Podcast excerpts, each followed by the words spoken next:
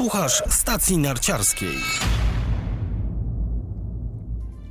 Obfite opady śniegu w Alpach. Na niektórych lodowcach leży niemal 2,5 metra śniegu. Kilka tygodni wcześniej niż normalnie ruszyły pierwsze stacje narciarskie położone niżej. Zawodnicy przygotowują się do pierwszego slalomu alpejskiego Pucharu Świata, który odbędzie się w fińskim Lewi 23 i 24 listopada. Szwedzi wściekli po decyzji Międzynarodowego Komitetu Olimpijskiego. Zuzanna Czapska i Michał Szypliński zapraszamy na Ski Serwis Informacyjny. I uwaga, 3, 2, 1, jazda! Po dwóch bardzo śnieżnych sezonach w Alpach również ten nadchodzący zapowiada się znakomicie. W zeszłym tygodniu intensywne opady nawiedziły niemal wszystkie alpejskie kurorty. Śniegu przybyło nie tylko na lodowcach, które czynne są od wczesnej jesieni. W wielu odśrodkach od poniedziałku do środy spadł metr świeżego puchu. Wszyscy, którzy wybrali się w minionym tygodniu w Alpy, mogli cieszyć się z prawdziwej zimy, za to miłośnicy przygotowanych tras mieli mniej powodów do radości. Od wczesnej jesieni czynne są europejskie lodowce, na których w tej chwili leży mnóstwo śniegu.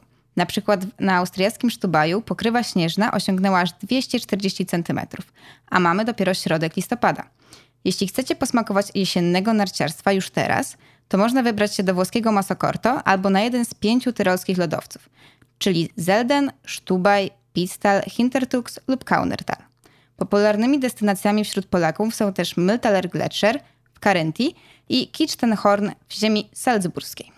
Wszystko wskazuje na to, że już w listopadzie ruszy wiele stacji położonych niżej. Jeśli wolicie pierwszy narciarski tydzień spędzić w ośrodku nielodowcowym, to już teraz w Austrii można jeździć m.in. w Obergurgl, Horgurgl, Reiteralm i Planaj. We Włoszech Livigno otworzyło swe trasy trzy tygodnie wcześniej niż planowano. Oprócz tego czynne są Zolda, Czerwinia i Passotonale. Jeszcze w listopadzie powinny ruszyć popularne wśród Polaków stacje takie jak Madonna di Campiglio, Alta Badia, Arabba, Cortina di Ampezzo, Iżgl czy Sankt Anton. Zapowiada się fenomenalna zima. Również w Polsce sypnęło śniegiem. W minionym tygodniu od wielu górskich miejscowości nie dało się dojechać bez zimowych opon, a stacje narciarskie karmiły media społecznościowe śnieżnymi landschaftami. Wszystko wskazuje na to, że na prawdziwą zimę przyjdzie niemal nam jeszcze trochę poczekać, ponieważ po śniegu zostały już tylko wspomnienia. Prognoza na nadchodzące dni raczej ucieszy rowerzystów niż oczekujących na mrozy. Ale do rozpoczęcia naszego lokalnego sezonu jeszcze trochę czasu. Zawodnicy przygotowują się do pierwszego slalomu alpejskiego Pucharu Świata, który odbędzie się w fińskim Lewi 23 i 24 listopada. Najszybsi tradycyjnie otrzymają oprócz standardowych nagród po żywym reniferze. To ciekawa forma gloryfikacji najlepszych Alpejczyków podczas inauguracyjnego slalomu w sezonie. Zawodnicy nie zabierają jednak zwierzaków do domu. Najczęściej nadają im imiona i pozwalają żyć szczęśliwie za kołem podbiegunowym. Zanim jednak pasjonować się będziemy slalomem w Finlandii, wróćmy na chwilę do Zolden. Zawsze przy okazji rozpoczęcia wielkiego ścigania jest okazja porozmawiać z gwiazdami Pucharu Świata. Oto kilka ciekawych wypowiedzi, które zebrał nasz wysłannik Tomasz Kurdziel. Ted Ligeti, który w ostatnich sezonach nie przypominał siebie sprzed kilku lat, podobno zmienił nieco technikę jazdy. Podczas treningów dużo pracowałem nad techniką i wykombinowałem sobie coś, co powinno dodać mi odrobinę prędkości. Zobaczymy. Pierwsze zawody dają nadzieję, że pomysł Teda jest trafiony, ponieważ Amerykanin zajął bardzo dobre piąte miejsce. Z kolei Michaela Schifrin była niezwykle rozmowna i poruszyła m.in. kwestie finansowe. Jestem pierwszą narciarką, która złamała granicę miliona dolarów wygranych nagród. To miłe, ale bardziej cieszę się z tego, że FIS zrównał nagrody w konkurencjach męskich i żeńskich. Jestem z tego dumna. Gwiazda nie mówiła jednak tylko o pieniądzach. Wypowiadała się przede wszystkim w sprawach sportowych. Podczas przygotowań starałam się zachować równowagę pomiędzy konkurencjami, ale slalom jest wciąż najbliższy memu sercu. Mam dużo motywacji i za każdym razem cieszę się na slalom, gdyż ostatnio mnie go trenuję. Muszę się cieszyć narciarstwem, każdy zawodnik musi. Jeśli tego nie ma, nie ma też rezultatów. Widziałam inne zawodniczki podczas treningów. Są piekielnie szybkie, ale ja też jestem szybka i bardzo chcę wygrywać. Lekko nie będzie, ale do prawdziwego początku sezonu zostały jeszcze trzy tygodnie. Nie wiem, czy kiedykolwiek pobiję rekord Ingemara Stenmarka. Jeśli się tak stanie, to za jakiś czas ktoś pobije mój. Rekordy są ważne, ale to normalne, że padają. Chęć ich bicia pokazuje pasję do sportu. Mikaela to główna faworytka do zdobycia kryształowej kuli. Z kolei Henrik Christoffersen zapowiedział walkę o trofeum w, sta- w stawce panów. Pomóc w tym ma start w konkurencjach szybkościowych. Na pewno w tym sezonie pojadę kilka konkurencji szybkościowych. Być może w Hinterstoder, gdzie jest kombinacja slalomu i supergiganta. Dla mnie jednak ważniejsze jest, żeby regularnie zdobywać po 100 punktów w slalomach i gigantach, niż tracić w konkurencjach technicznych za cenę kilku oczek za supergigant lub kombinację.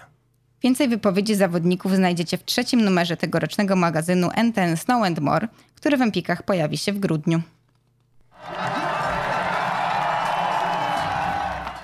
W pierwszym numerze tegorocznego magazynu NTN Snow and More podawaliśmy informacje o problemach austriackiej zawodniczki Katariny Linsberger.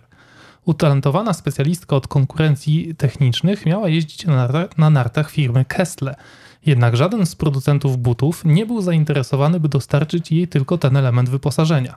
Austriacka gazeta Kronen Zeitung podała informację, że 22-latka osiągnęła porozumienie z firmą Rossignol i już w najbliższy weekend będzie mogła wystartować w fińskim Lewi.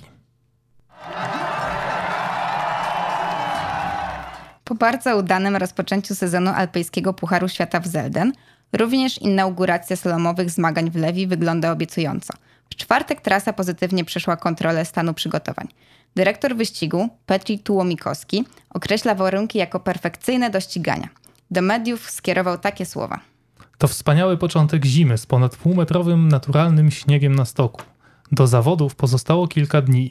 Jestem zachwycony, wiedząc, że wszystko idzie zgodnie z planem. Wygląda na to, że jesteśmy gotowi na wyścig. W zeszłym tygodniu na Levy Black Alpine Training Park i bocznych trasach odbywały się treningi kilku drużyn narodowych.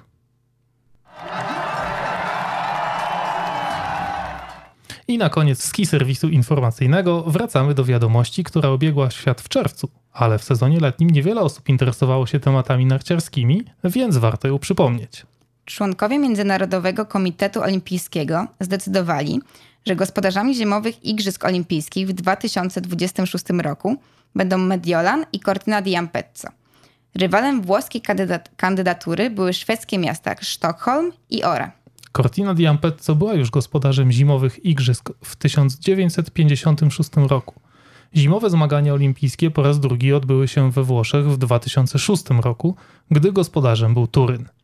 Według relacji mediów, po ogłoszeniu wyników w położonej w Dolomitach Cortinie biły dzwony we wszystkich kościołach, a zgromadzeni na ulicy mieszkańcy odśpiewali hymn. Nieco mniej entuzjastycznie przyjęto tę wiadomość w Szwecji. Jesteśmy krajem sportów zimowych, lecz nigdy nie mieliśmy zimowych Igrzysk Olimpijskich. Staraliśmy się o nie po raz siódmy w ciągu ostatnich 41 lat. podkreśliły wszystkie szwedzkie media. Dziwna decyzja. Jesteśmy w piekle. Naprawdę szkoda. Brzmiały pierwsze szwedzkie komentarze po odrzuceniu kandydatury, kandydatury Sztokholmu i Ore. Wściekłości nie kryli też sportowcy z kraju trzech koron. Były biegacz narciarski Anders Sodergren skomentował. Bez względu na prezentację i plany, widać, że nie chodzi tu o sport, a decyzje i tak zapadają w kuluarach podczas podawania sobie rąk i picia dobrego wina.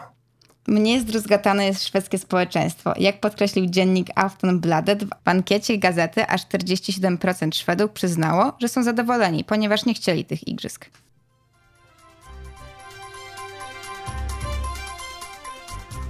A czy zasubskrybowałeś już podcast Stacja Narciarska? Jeśli nie, to na co czekasz? Szczegóły na stronie www.stacjanarciarska.pl